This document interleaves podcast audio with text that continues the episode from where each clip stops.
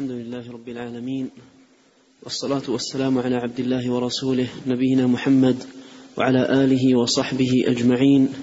أما بعد فيقول شيخ الإسلام محمد بن عبد الوهاب رحمه الله تعالى في كتاب الكبائر باب الجور والظلم وخطر الولاية.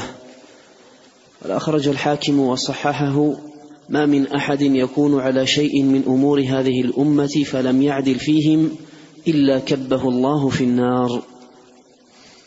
بسم الله الرحمن الرحيم. الحمد لله رب العالمين وأشهد أن لا إله إلا الله وحده لا شريك له وأشهد أن محمدا عبده ورسوله صلى الله وسلم عليه وعلى آله وأصحابه أجمعين. اللهم علمنا ما ينفعنا وانفعنا بما علمتنا وزدنا علما وأصلح لنا شأننا كله ولا تكلنا إلى أنفسنا طرفة عين. أما بعد قال رحمه الله تعالى باب الجور والظلم وخطر الولاية. هذه الترجمة لها تعلق بما سبق من أبواب حيث بوب رحمه الله تعالى الاحتجاب دون الرعية والمحاباة في الولاية والغش للرعية. وهذا كله مما يتعلق بالولايات وما يترتب عليها من خطر إذا لم يقم الوالي في ولايته بالعدل والحق ورفع الظلم فإن ولايته تكون وبالا عليه يوم يلقى الله سبحانه وتعالى. قال باب الجور والظلم. والجور هو أن يحيف في الحكم ولا يعدل فيه وينحرف عن الحق والهدى الذي جاء في كتاب الله وسنة نبيه صلى الله عليه وسلم. والظلم ضد العدل. فمن كان في ولايته جائرا ظالما فإن في ذلك الخطر العظيم البالغ عليه. ولهذا قال وخطر الولاية. أي أن الولاية فيها خطورة إذا لم يلزم الوالي نفسه فيها بالعدل ولزوم الحق.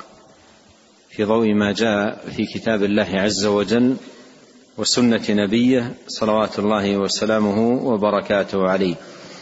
قال أخرج الحاكم وصححه ما من أحد يكون على شيء من أمور هذه الأمة فلم يعدل فيهم إلا كبه الله في النار. ودلالة هذا الحديث للترجمة ظاهرة من حيث أن الوالي إن لم يقم في ولايته بالعدل لم يعدل فيهم أي في الرعية إلا كبه الله في النار.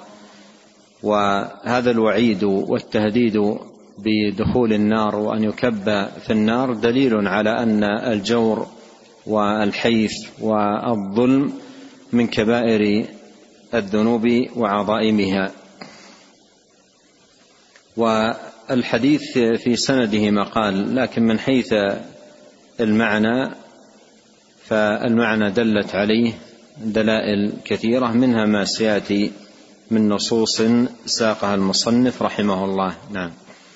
قال رحمه الله تعالى ولهما عن معاذ رضي الله عنه رضي الله عنه مرفوعا اتق دعوة المظلوم فإنه ليس بينها وبين الله حجاب. قال ولهما أي البخاري ومسلم عن معاذ بن جبل رضي الله عنه مرفوعا إلى النبي عليه الصلاة والسلام اتق دعوة المظلوم فإنه ليس بينها وبين الله حجاب. وهذا قاله النبي عليه الصلاة والسلام لما بعث معاذا إلى اليمن واليا وحاكما وقاضيا. فأوصاه عليه الصلاة والسلام بهذه الوصية قال اتق دعوة المظلوم. واتقاء دعوة المظلوم إنما يكون باتقاء الظلم لأن الظلم إذا وجد خشي على الإنسان أن يدعو عليه المظلوم دعوة تصيبه لأنه ليس بين دعوة المظلوم وبين الله حجاب ومعنى ذلك أنها مستجابة لا ترد. هذا معنى قوله ليس بينها وبين الله حجاب أي أن دعوة المظلوم مستجابة لا يردها الله تبارك وتعالى بل يستجيبها. فقال اتق دعوة المظلوم أي اجتنب دعوة المظلوم واحذر من دعوة المظلوم باتقاء الظلم وتجنبه. إياك أن تظلم لأن آه، الإنسان إن ظلم أصبح عرضة لدعوة من هذا الذي ظلمه ودعوته مستجابة عند الله تبارك وتعالى ولا ترد. نعم. قال رحمه الله تعالى ولمسلم عن عدي بن عميرة رضي الله عنه مرفوعا من استعملناه على عمل فكتم منه مخيطا فما فوقه كان غلولا يأتي به يوم القيامة. قال ولمسلم عن عدي بن عميرة رضي الله عنه مرفوعا من استعملناه على عمل. استعملناه على عمل أي وليناه ولاية أو عملا من الأعمال. ويقال لأمراء المناطق وأهل الولايات الخاصة في المناطق ويقال لهم عمال. يقال لهم عمال. وهذا الاسم قديم ولا يزال موجودا الآن في المغرب العربي يطلق عليهم العمال أي الأمراء من حيث أنه استعمل على هذا العمل وولي هذه الولاية. فيقول من استعملناه على عمل؟ من استعملناه على عمل فكتم منه مخيطا. والمخيط هو الإبرة الصغيرة. والمراد بقوله مخيطا أي حتى الشيء التافه اليسير القليل الذي لا يؤبى به إن كتمه فما فوقه يعني الشيء القليل والشيء الكثير أي شيء يكتمه كان غلولا به يأتي به يوم القيامة. كان غلولا. ومر آه، معنا أن هدايا العمال غلول. أن هدايا العمال غلول. ومعنى كونها غلول أي أنه يأتي بها غلا في عنقه يوم القيامة. يأتي يحمل ما, ما, ما غل يوم القيامة فوق عنقه. ومر معنا أيضا الإشارة إلى الحديث أن النبي وهو في صحيح البخاري أن النبي صلى الله عليه وسلم ذكر الغلول وعظم أمره ثم قال لا يأتين أحدكم يوم القيامة وعلى رقبته آه، بعير له رغاء. فيقول يا رسول الله أغثني فأقول لا أملك لك شيئا قد أبلغتك. إلى آخر الحديث. الشاهد منه فوق رقبته.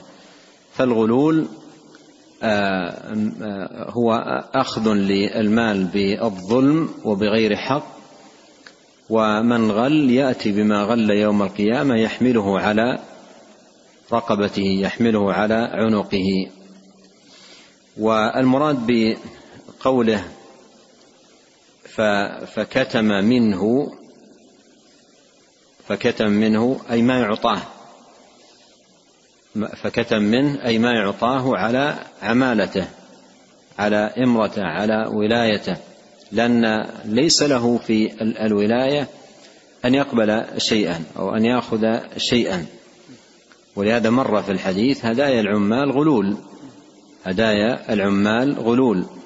قال فكتم منه مخيطا فما فوقه أي ولو كان شيئا قليلا فإنه يكون غلولا يأتي به يوم القيامة. نعم. قال رحمه الله تعالى ولأحمد عن أبي هريرة رضي الله عنه مرفوعا ويل للأمراء ويل للعرفاء ويل للأمناء ليتمنين أقوام يوم القيامة أن ذوائبهم كانت معلقة بالثريا يتذبذبون بين السماء والأرض ولم يكونوا عملوا على شيء. قال ولأحمد عن أبي هريرة مرفوعا ويل للأمراء ويل للعرفاء ويل للأمناء. لا يتمنين أقوام يوم القيامة أن ذوائبهم كانت معلقة بالثريا يتذبذبون بين السماء والأرض ولم يكونوا عملوا على شيء. أي لما يحل بهم يوم القيامة من الخزي العظيم والعقوبة الأليمة. يتمنى أحدهم لو كان في الدنيا معلقا في الثريا بين السماء والأرض بذؤابته معلقا يتدلدل في بين السماء والأرض بهذه الصورة المخيفة والهيئة المفزعة المقلقة يتمنى لو كان كذلك ولم يأتي بهذا الذي آه، آه، غله يوم آه، أو لم يلي شيئا من الأعمال. وهذا إنما هو في حق من ولي وأجحف ولي وظلم. وهذا الحديث ساقه للشق الأخير من الترجمة الذي هو خطر الولاية. خطر الولاية. فالولاية خطر عظيم إلا من عمل فيها بالعدل والانصاف والبعد عن الجور وتحقيق تقوى الله سبحانه وتعالى في من ولي عليهم. وقوله ويل للأمراء ويل للعرفة العرفة جمع عريف وهو من أقيم على قبيلة أو على قرية يعرف الأمراء بأحوالهم. ونحو ذلك. وكذلك من هو دونه؟ من اؤتمن ولو على شيء قليل من الأعمال كل هؤلاء ويل لهم. أي إذا لم يقوموا بهذا الذي تولوه بالحق والعدل والإنصاف لا يتمنين أقوام يوم القيامة أن دوائبهم كانت معلقة. بالثريا يتذبذبون بين السماء والأرض. ولم يكونوا عملوا في شيء ولم يكونوا عملوا على شيء. أي من هذه الولايات. مما يدل على خطورتها وأنها خزي وندامة يوم القيامة لمن لم يقم فيها بالعدل والحق. نعم. قال رحمه الله تعالى باب ولاية من لا يحسن العدل. قال عن أبي ذر رضي الله عنه مرفوعا يا أبا ذر إني أراك ضعيفا وإني أحب لك ما أحب لنفسي. لا تأمرن على اثنين ولا تولين مال يتيم. رواه مسلم. قال باب ولاية من لا يحسن العدل. من لا يحسن العدل أي ليس عنده أهلية ولا قدرة لضعفه وعدم تمكنه وعدم أهليته من أن يقيم العدل. بين الناس ومن تولى أمرهم. فهذه الترجمة عقدها في ذلك وأن من لا يحسن العدل أو ضعيفا لا يتمكن من القيام بمهام الولاية فالخير له ألا يقبل وألا يتولى الولاية لأنها ستكون خطر عليه. وهو يعلم من نفسه عدم القدرة على الوفاء بأمورها ومتطلباتها فإنها تكون خطرا عظيما عليه. اورد رحمه الله اولا حديث أبي ذر رضي الله عنه مرفوعا أي إلى النبي صلى الله عليه وسلم قال يا أبا ذر إني أراك ضعيفا وإني أحب لك ما أحب لنفسي. لا تأمرن على إثنين ولا تولين مال يتيم. رواه مسلم. علل نهيه عن التأمر والتولي بالضعف. علل ذلك بالضعف وقدم به عليه الصلاة والسلام قال إنك ضعيف إني أراك ضعيفا. وهذه الولايات تحتاج إلى قوة وقدرة وتمكن من ممن قام بهذه الولايات فأراك ضعيفا وهذا الضعف لا يكون يعني مؤهلا للشخص الضعيف لأن يقوم بهذه الولايات. وتأمل لطف النبي عليه الصلاة والسلام وجميل نصحه في قوله وإني أحب لك ما أحب لنفسي. وهذه قاعدة قاعدة عظيمة جدا في في, في, في الشريعة في جميع أبوابها في التعاملات مع الناس أن تكون قائمة على هذا الأساس. وقد قال عليه الصلاة والسلام والذي نفسي بيده لا يؤمن أحدكم حتى يحب لأخيه ما يحب لنفسه أي من الخير. وهذا الحديث سبق أن تقدم معنا عند آه، المصنف آه، رحمه الله تعالى آه، في باب النهي عن طلبها. ونقلت هناك عن النووي رحمه الله قوله في هذا الحديث قال هذا الحديث أصل عظيم في اجتناب الولايات. لا سيما لمن كان فيه ضعف عن القيام بوظائف تلك الولايات. وأما الخزي والندامة فهو في حق من لم يكن أهلا لها أو كان أهلا ولم يعدل فيها فيخزيه الله تعالى يوم القيامة ويفضحه ويندم على ما فرط. وأما من كان أهلا للولاية وعدل فيها فله فضل عظيم تظاهرت به الأحاديث الصحيحة عن رسول الله صلى الله عليه وسلم. نعم. قال رحمه الله تعالى ولأبي داود عن بريدة رضي الله عنه مرفوعا القضاة ثلاثة واحد في الجنة واثنان في النار فأما الذي في الجنة فرجل عرف الحق فقضى به ورجل عرف الحق فجار في الحكم فهو في النار ورجل قضى للناس على جهل فهو في النار. قال رحمه الله تعالى ولأبي داود عن بريدة رضي الله عنه مرفوعا القضاة ثلاثة. القضاة ثلاثة أي ثلاثة أصناف وثلاثة أقسام. واحد في الجنة واثنان في النار. واحد في الجنة واثنان في النار. ثم بين ذلك عليه الصلاة والسلام. قال فأما الذي في الجنة فرجل عرف الحق فقضى به. رجل عرف الحق فقضى به. وهذا فيه أن النجاة في هذا الباب باب القضاء لا يكون إلا بهذين الأمرين أن يكون عند القاضي علم بشرع الله. ويضاف إلى ذلك أن يحكم بهذا العلم الذي عنده بشرع الله سبحانه وتعالى. فإن حكم بغير علم لم يكن عنده علم وحكم كان من أهل النار وإن كان عنده علم ولم يحكم بهذا العلم الذي آه، عنده من شرع الله ومال عنه وعدل فهو أيضا في النار. فلا ينجو من النار إلا من حكم إلا من حكم بالعلم. إلا من حكم بالعلم بأن يكون عنده علم ويحكم به. قال فأما الذي في الجنة فرجل عرف الحق فقضى به و ورجل عرف الحق فجار في الحكم فهو في النار. جار في الحكم أي مال وعدل ومنه الجور وقد تقدم وهو الميل والعدول عن الحق. فرجل عرف الحق فجار في الحكم أي مال عن الحق والهدى ممالأة أو آه، حيفا من أجل صديق أو رفيق أو غير ذلك فجار في الحكم فهو في النار. ورجل قضى للناس على جهل فهو في النار. أي تولى القضاء وهو, وهو ليس من أهل العلم وليس عنده بصيرة في, في دين الله فأخذ يحكم بلا علم فهو في النار.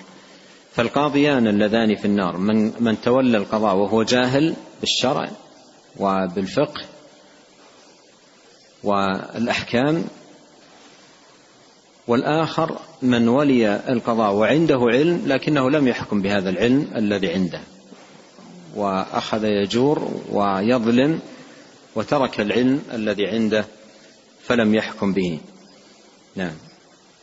قال رحمه الله تعالى وله عن أبي هريرة رضي الله عنه مرفوعا من أفتى فتي بغير علم كان إثم ذلك على من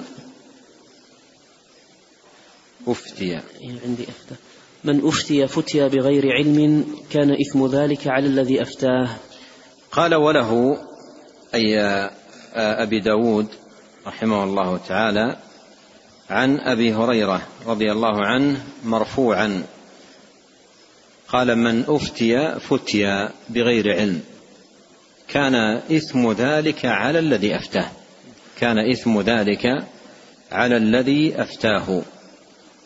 أفتي فتي أي أفتاه شخص وكان هذا الشخص الذي أفتاه لا علم له في هذه المسألة وحكم الله سبحانه وتعالى فيها. قال فإن كان إثم ذلك على الذي أفتاه. مثله قول النبي صلى الله عليه وسلم من أرشد إلى غير رشد فإثمه على من أرشده. ولهذا يقول العلماء رحمهم الله أن الذي يريد أن يفتي شخصا لا يكن همه أن يخلص السائل وإنما ليكن همه أن يخلص نفسه لأنه سيتحمل يتحمل هذا الأمر ويكون في ذمته ويكون محاسبا ومعاقبا عليه لأن إثمه على من أفتاه يتحمل ذلك. فلهذا لا ينبغي أن أن يكون متجها إلى تخليص السائل. أحيانا بعض الناس في مثل هذا الباب يأتيه السائل في اضطرار وفي ضائقة ويلح عليه يقول لها يعني ويكون فعلا في ضائقة فيقول له لا ما, ما دام كذا لا حرج عليك بدون علم. ليس عليك حرج. فيفتيه بغير علم. فيذهب الرجل وتكون التبعة على هذا الذي أفتاه. وأذكر في في هذا الباب قصة آه، فيها فائدة على حياة الشيخ عبد العزيز بن باز رحمة الله عليه. وكان طلب مني بعض المشايخ أن أذكرها له في إحدى اللقاءات به. قال نريد نسمع تعليقه على على ذلك. وهي أن شخصا جاء آه، إلي يسأل يقول أن أنه جاء من بلده واعتمر. اعتمر وحلق شعر الرأس. حلق شعر رأسه تماما. وذهب إلى كما يفعل بعض الحجاج إلى التنعيم ليأتي بعمرة أخرى. وكان يقول الرأس أصلع. حلقه بالموسى. وجاء يعتمر يقول لما وصلت إلى المروة أريد أن أتحلل. أريد أن أتحلل وما في شعر إطلاقا. فوجدت شخص في المروة. وقلت له ماذا أصنع؟ أنا أريد أتحلل وشعر الرأس ما قال فنظر إلي قال احلق الشارب. احلق الشارب. ويقول حلقت الشارب. والرجل من أصل حليق أيضا للحية. وربما لو جاء بعمرة أخرى لقال له ذاك احلق الحواجب. لأنه ينظر نظر في وجهه ما وجد في, في, في وجهه إلا شعر الشارب. قال احلق الشارب. ولو كان أيضا ممن يحلقون الشارب أصلا ربما أمره أن يحلق الحواجب. فبعض المشايخ قال لي لو ذكرت هذا فسبحان الله ظهر عليه الغضب الشديد. كيف يتجرأ الناس على دين الله والفتية بغير علم و أن هذا أمر خطر على الإنسان وإثمه على من أفتاه. هذا الحديث يقول فيه عليه الصلاة والسلام من أفتي بغير علم كان إثم ذلك على الذي أفتاه. كان إثم ذلك على الذي أفتاه. هذه الترجمة في التحذير من ولي ولاية وهو لا يحسن. وذكر فيها ثلاث أحاديث كلها تتعلق بهذا الباب. الأول يتعلق بالإمرة. والثاني يتعلق بالقضاء والثالث يتعلق بالفتيا. وأن هذه الثلاث من الأمور الولايات العظيمة التي يجب على الإنسان أن يحذر من أن يلي شيئا منها إن كان لا يحسن ذلك فإن الأمر خطير جدا. والله سبحانه وتعالى وحده الموفق لا شريك له والمعين والهادي إلى صراط مستقيم. نسأله جل في علاه أن يهدينا جميعا إليه صراطا مستقيما وأن يصلح لنا شأننا كله وأن لا يكلنا إلى أنفسنا طرفة عين وأن يغفر لنا ولوالدينا ولمشايخنا وللمسلمين والمسلمات والمؤمنين والمؤمنات الأحياء منهم والأموات. اللهم اقسم لنا من خشيتك ما يحول بيننا وبين معاصيك ومن طاعتك ما تبلغنا به جنتك ومن اليقين ما تهون به علينا مصائب الدنيا. اللهم متعنا بأسماعنا وأبصارنا وقوتنا ما حيتنا واجعله الوارث منا واجعل ثأرنا على من ظلمنا وانصرنا على من عادانا ولا تجعل مصيبتنا في ديننا ولا تجعل الدنيا أكبر همنا ولا مبلغ علمنا ولا تسلط علينا من لا يرحمنا. سبحانك اللهم وبحمدك أشهد أن لا إله إلا أنت أستغفرك وأتوب إليك. اللهم صل وسلم على عبدك ورسولك نبينا محمد وآله وصحبه أجمعين. جزاكم الله خيرا.